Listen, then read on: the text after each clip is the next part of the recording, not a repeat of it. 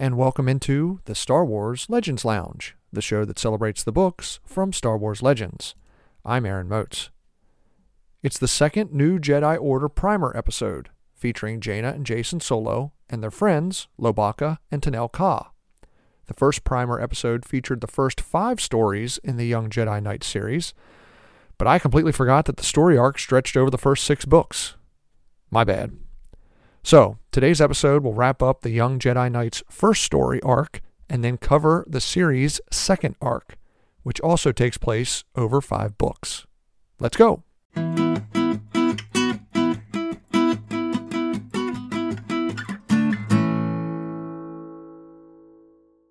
The Shadow Academy storyline concludes in Jedi Under Siege.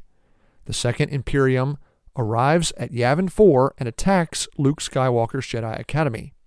The Imperials deactivate the Academy's shield generator and launch a two prong attack.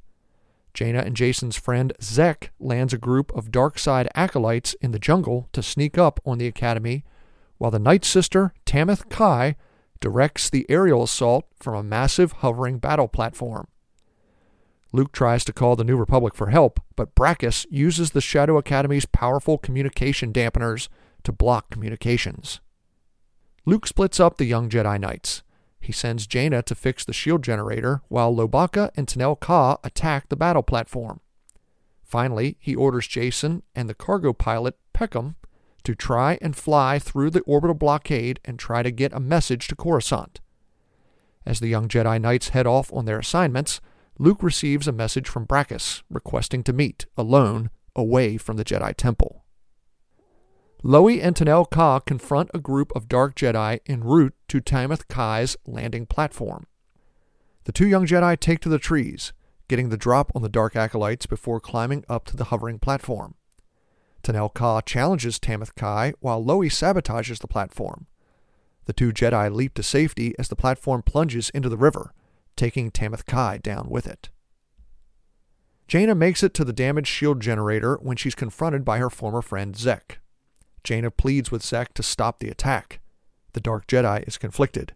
He's angry with Jaina and Jacen, but he doesn't want to hurt them. Zekk runs off toward the temple with Jaina in hot pursuit.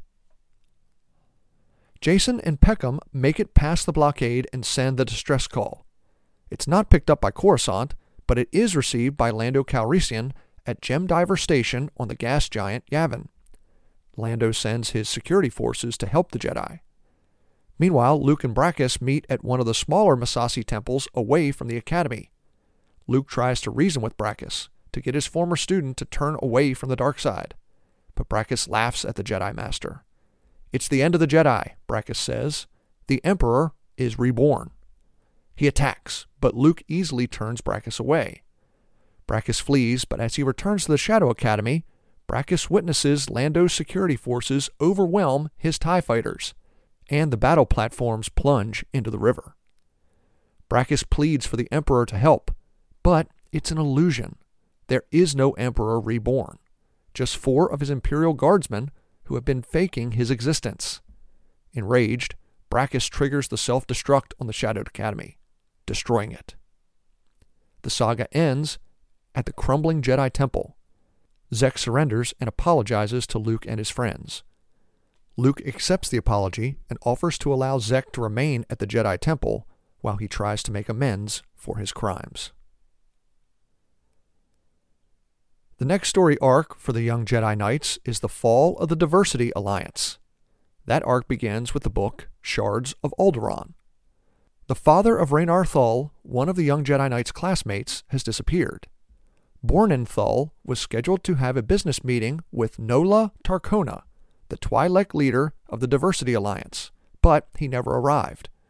Tarkona puts a price on Thul's head so high that all the top bounty hunters in the galaxy start looking for him. Zekk also decides to become a bounty hunter. He tells Luke and his young Jedi friends that he can't stay at the Academy. He feels too guilty about leading the Shadow Academy's assault on Yavin 4. Luke tells Zekk he understands. He offers the young man his best wishes, but tells Zekk he's free to return to the Academy if he changes his mind. Meanwhile, Jacen and Jaina want to get a special present for their mother's birthday and Jaina has a great idea to go to the Alderaan system and get a piece of the planet's core for Leia. The other young Jedi Knights think it's a great idea. They head off to Alderaan and take Raynar with them to try and take his mind off of his father's disappearance. They find a part of the dense metallic core in the remains of the planet and excavate a piece for their mother.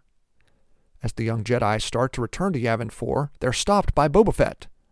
The bounty hunter is looking for Bornan Thul and thinks Raynar may have information. Sadly, the younger Thul does not.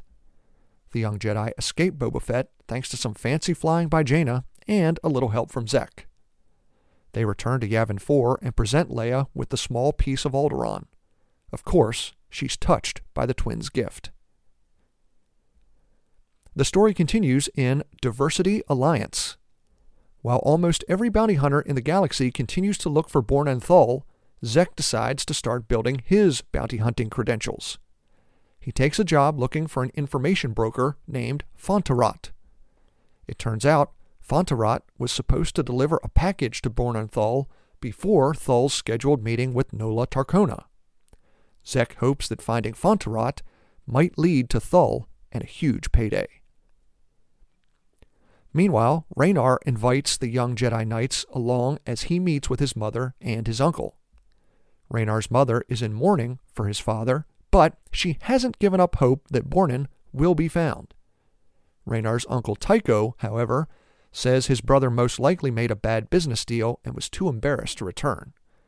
Tyko says Bornan was supposed to meet with an alien named Fonterrat on the planet Quar, but nobody knows if he ever made the meeting. Jaina and Jacen decide to investigate and convince the other young Jedi Knights to head off to Quar with them. Meanwhile, Zekk discovers that Fonterrat was last seen heading to the small human colony of Gramalin. When Zekk arrives at the colony, he finds all the humans wiped out, killed by a fast moving plague. He also finds Fonterrat in the colony jail. It doesn't look like the alien was killed by the plague, however. It looks like Fonterrat died of starvation. In his cell, Zekk finds a holocube. He plays the message and listens to Fonterrat's confession. Nola Tarkona hired Fonterrat to find a secret Imperial storehouse, one that specialized in biological weapons. The Diversity Alliance wants a plague that will wipe out the humans of the galaxy. Fonterrat delivered the location to Bornan Thul on Quar, but Thul refused to deliver it to Nola Tarkona and went into hiding. Little did Fonterrat know, but Tarkona already had a small sample of the plague. She infected his shipments of supplies to Gramalin. When the humans on the colony started getting sick, they arrested Fonterrat. Of course, the plague killed all the humans in the colony, leaving Fonterrat alone to slowly die in his cell. The young Jedi Knights arrive on Quar and investigate the area where Bornan Thul was last seen. Suddenly, they're attacked by combat arachnids, huge bugs bred for war. They hear a roar, and a huge Wookiee jumps down from an overhanging rock and fires on the bugs. It's Raabakyysh, Lowie's friend they thought was killed during her coming of age trial on Kashyyyk. Raaba helps fight off the bugs and leads the young Jedi to safety. That night, she tells Lowie she was injured during her ritual and failed. Raaba says she was too embarrassed to return home, so she snuck aboard a transport and left Kashyyyk.